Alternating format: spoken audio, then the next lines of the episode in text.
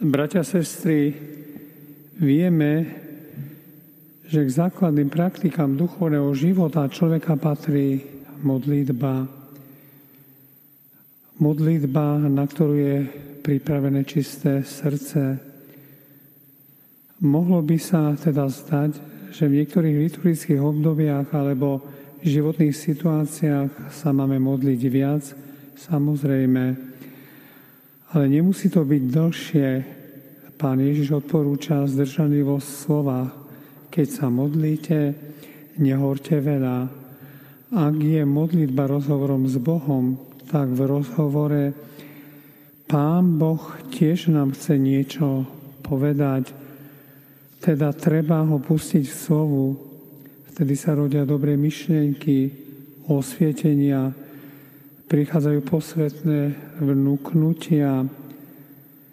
Treba teda trochu mlčať počas modlíby, napríklad položiť Bohu nejakú otázku a počkať na odpoveď. V modlíbe treba hľadať odpoveď na veľa ťažkých a bolestivých otázok. A túto odpoveď následkom reflexie dostaneme.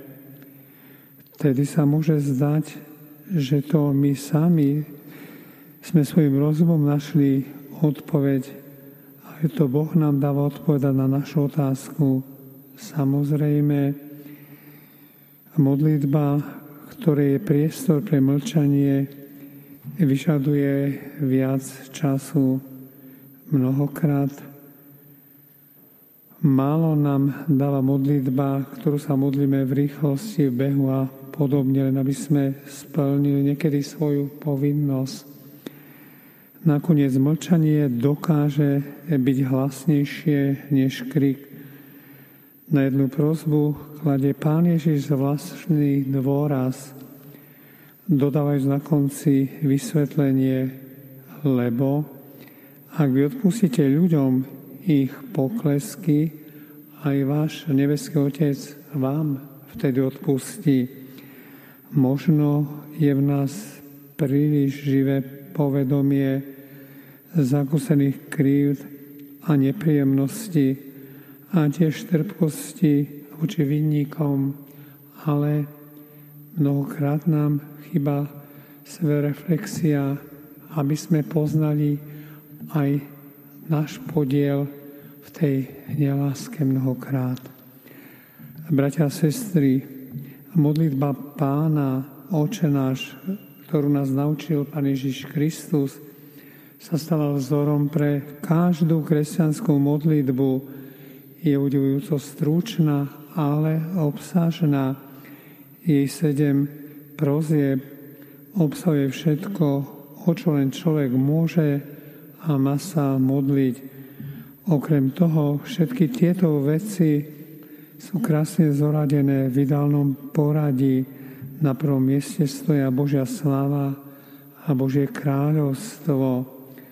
Záležitosti existencie nie sú vôbec posodnuté na samé, samý koniec.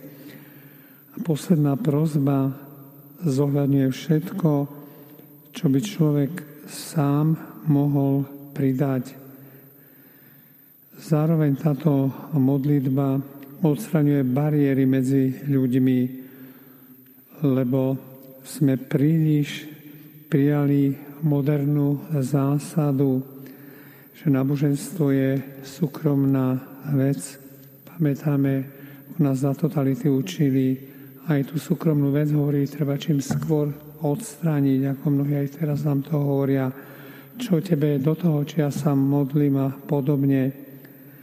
A z modlitby sme tiež urobili vec, ktorú nemáme na samom vrchu svojho bytia, nedokážeme povedať pravdu, že modlitba pre nás má veľký význam.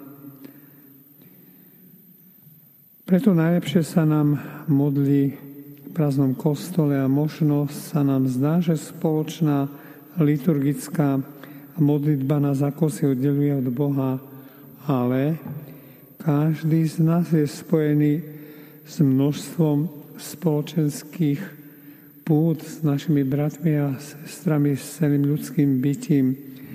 Každý závisí od iných a vplýva na iných, ako aj iní vplyvajú na nás.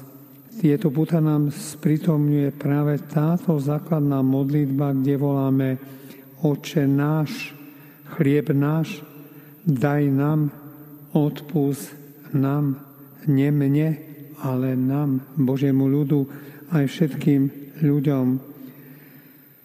Takto sa zriekame našho egoizmu, Prestávam byť centrom vesmíru, okolo ktorého sa má všetko krútiť. Budeme stať plnej pravde našho miesta na svete. Vtedy obracanie sa na Boha sa stáva veľkým vo svojom spoločenstve. Zaujímame postoj solidarity, spolu zodpovednosti a rovnosti, voči božskému odcovstvu. Bratia a sestry, spoločnej modlitbe je prvok našho všeobecného kniazstva, v ktorom sa obraciame na Boha v mene celého ľudstva. Ako to urobíme aj dnes, teda teraz v modlitbách veriacich. Amen.